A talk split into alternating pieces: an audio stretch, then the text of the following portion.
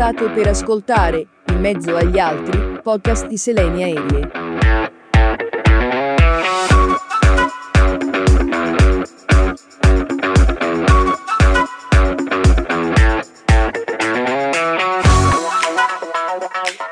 Salve, bentrovati ad un nuovo appuntamento con In mezzo agli altri. Oggi qui con noi c'è Riccardo Vello. Ciao Riccardo. Ciao Selenia.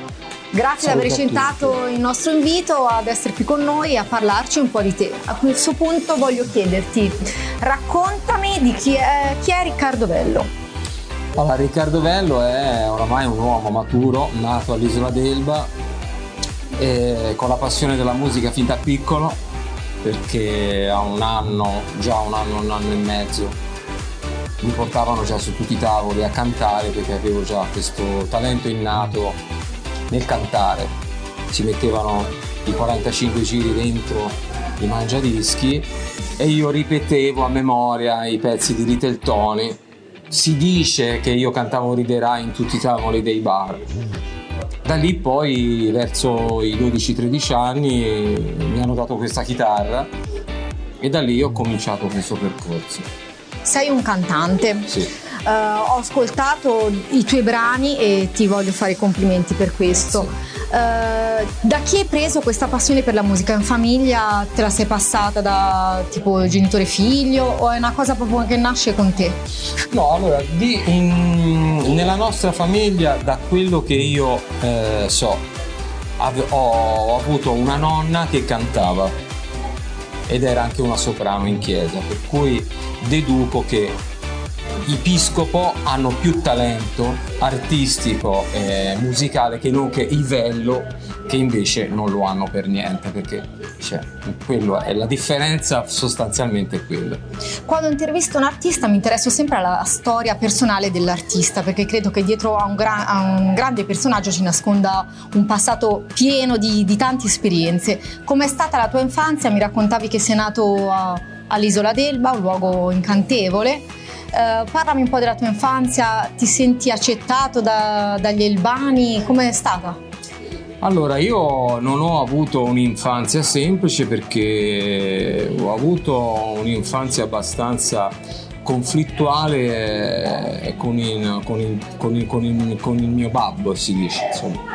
Non apprezzavano molto il fatto che io avessi queste tendenze rock a suonare, anche per ribellione mia, per tutta una serie di discorsi a livello adolescenziale. Insomma, io ho subito abbastanza quando ero molto piccolo, per cui la mia tendenza musicale andava più che altro più sul rock, sull'heavy metal, sul metal. Ero ribelle. Ero un ribelle, ma anche perché in quegli anni andava molto questo genere musicale, per cui io mi sono molto appassionato, sono rimasto tuttora rockettaro, sono rimasto tuttora metallaro, sono, diciamo, un cantautore pop rock. Amo il blues, amo il funky, amo tutti i generi musicali, però quello dove, diciamo, mi rappresenta di più come artista, come cantatore, è proprio il rock. Il tuo gruppo preferito? Il mio gruppo preferito in assoluto, penso uno dei migliori, credo, a livello di pianeta musicale, sono i Toto. Ah, ho un bellissimo disco fatto ad Africa, dei Toto, bellissimo. Ascolta, poi come ti sei evoluto? A 12 anni così ti hanno dato la chitarra, e come sei arrivato a comporre? Allora, io ho cominciato a comporre canzoni prima, diciamo, a livello di gruppo. Ho fatto il chitarrista per tante band. Poi nel 1990 ho partecipato a questo contest che si chiamava Livorno Rock 90, 1990 giustamente. Avevo scritto un pezzo in inglese e partecipai a questo concorso.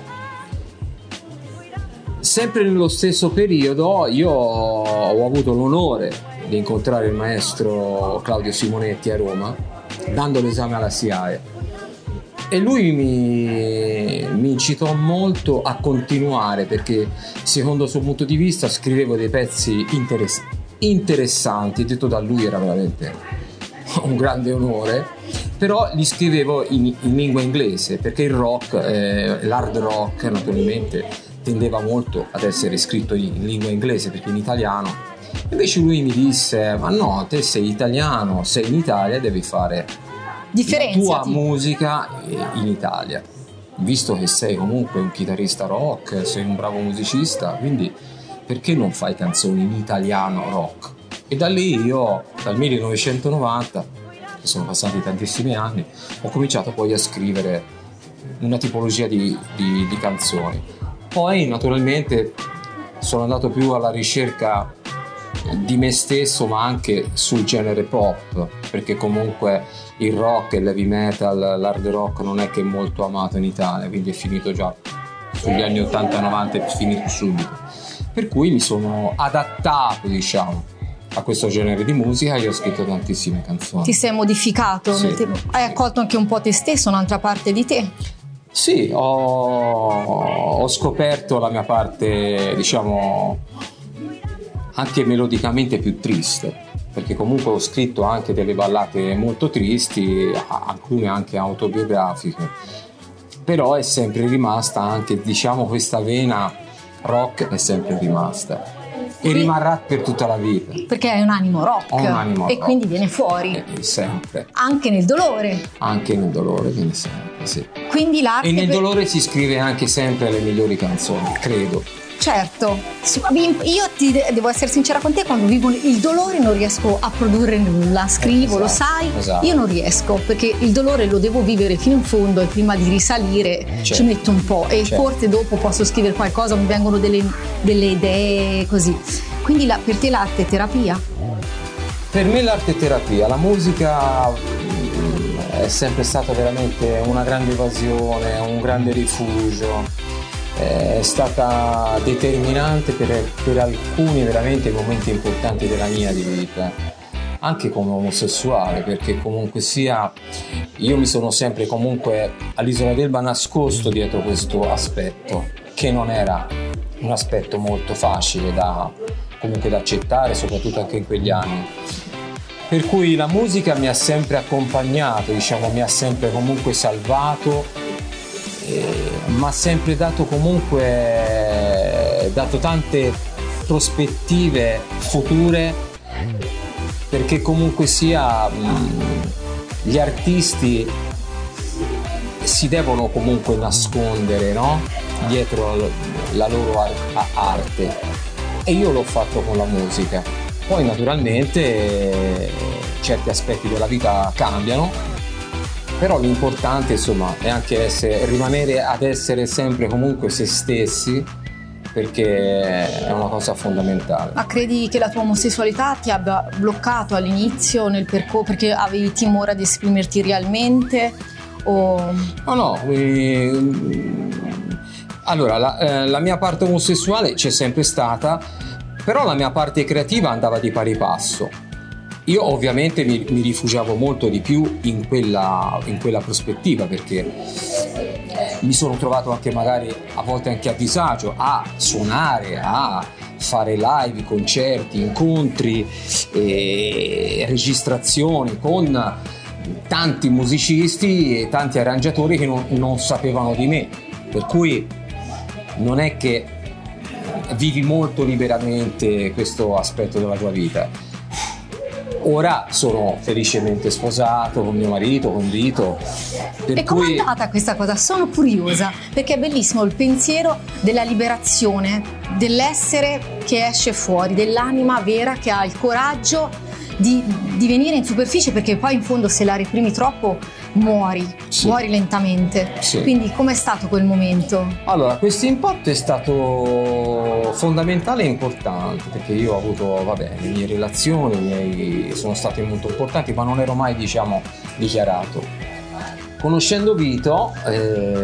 Diciamolo, Vito è il tuo compagno. Vito è il mio marito, mio compagno. Ah, il tuo vero, il tuo marito, esatto, però per esatto, me è marito compagno. Sposati, siamo uniti civilmente, molto felicemente. Lui si chiama Vito Cadaletto, è un pittore. Uno scrittore che conosci molto bene.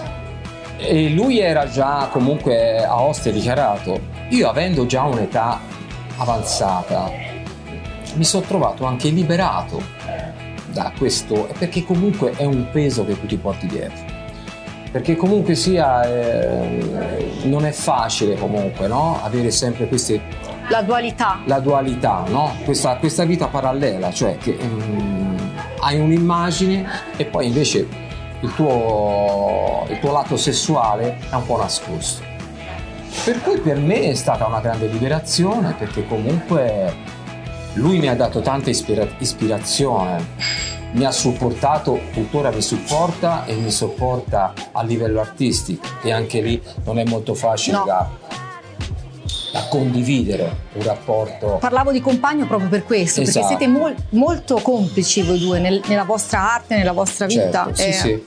Non è facile trovare, anche a livello eterosessuale, due persone che comunque sono due artisti che comunque si supportano, perché anche lì non è semplice da condividere determinati aspetti della vita, no? Perché a volte subentrano delle gelosie, subentrano dei meccanismi che francamente sono antipatici. Invece con lui ho fatto un grande salto di qualità, perché abbiamo cominciato a scrivere materiale insieme, a scrivere testi nuovi, materiali nuovi, brani nuovi, e con lui ho avuto, diciamo, veramente una spinta che con gli altri rapporti non avevo mai avuto, perché c'erano sempre comunque dei problemi, delle gelosie, degli attriti, perché molti artisti, cioè pittori, scrittori, registi, attori, non vengono capiti da una persona che non frequenta, che non ce l'ha dentro, e quindi non capisce, lo vede al di fuori, questo mondo lo vede al di fuori della televisione, poi magari non viene cagato. Al momento che uno è noto, allora vengono cagati tutti, perché ovviamente il personaggio pubblico che è famoso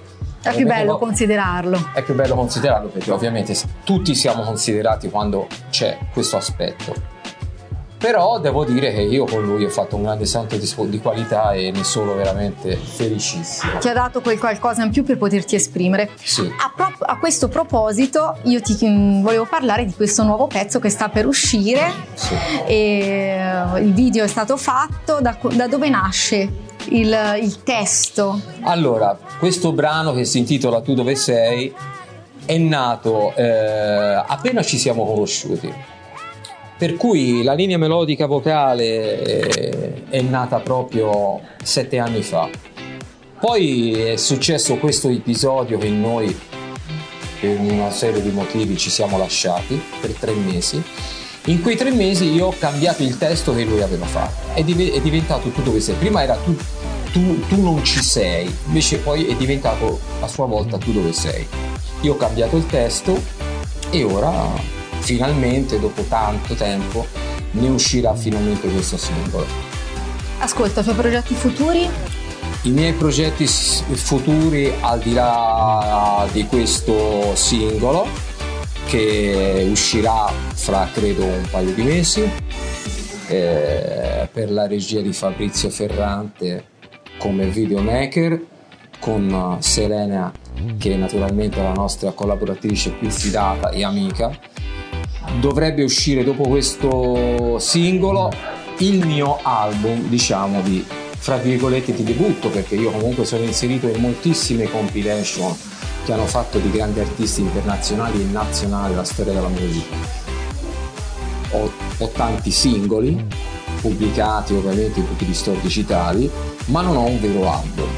Ho solamente fatto un EP 10 anni fa, per cui ora finalmente ho registrato altri 6 brani, per cui si spera che il mio discografico abbia, della MP Record, Vannuccio Zanella, dovrebbe comunque cogliere questi brani con sé, come ha fatto con Tu dove sei, e finalmente magari pubblicare questo album. Io lo spero per te, e a questo punto dell'intervista ti voglio fare l'ultima domanda e chiederti, Riccardo, a questo punto della tua vita, cosa sei riuscito a capire di cosa è necessario all'essere umano per vivere serenamente, non felicemente, serenamente?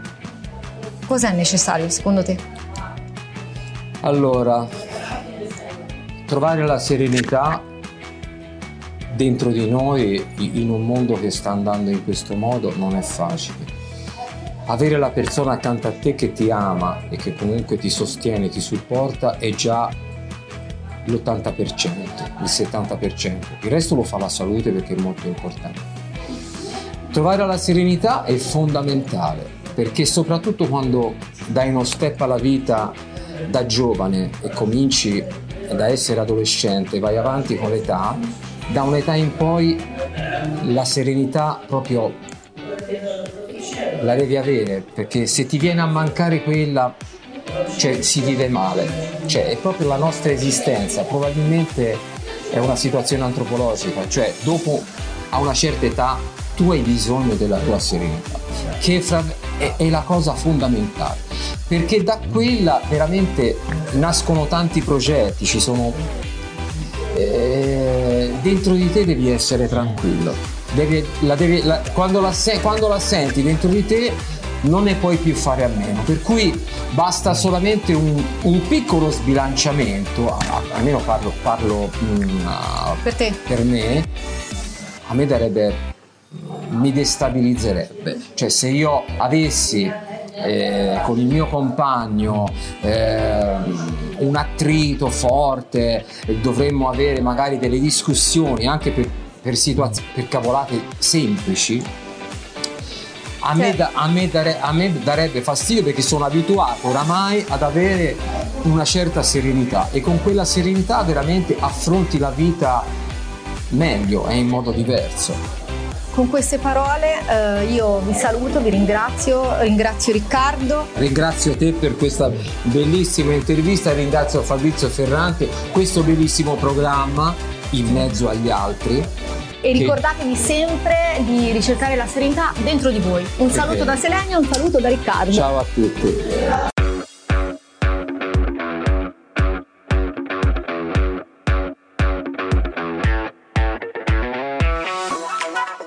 All right.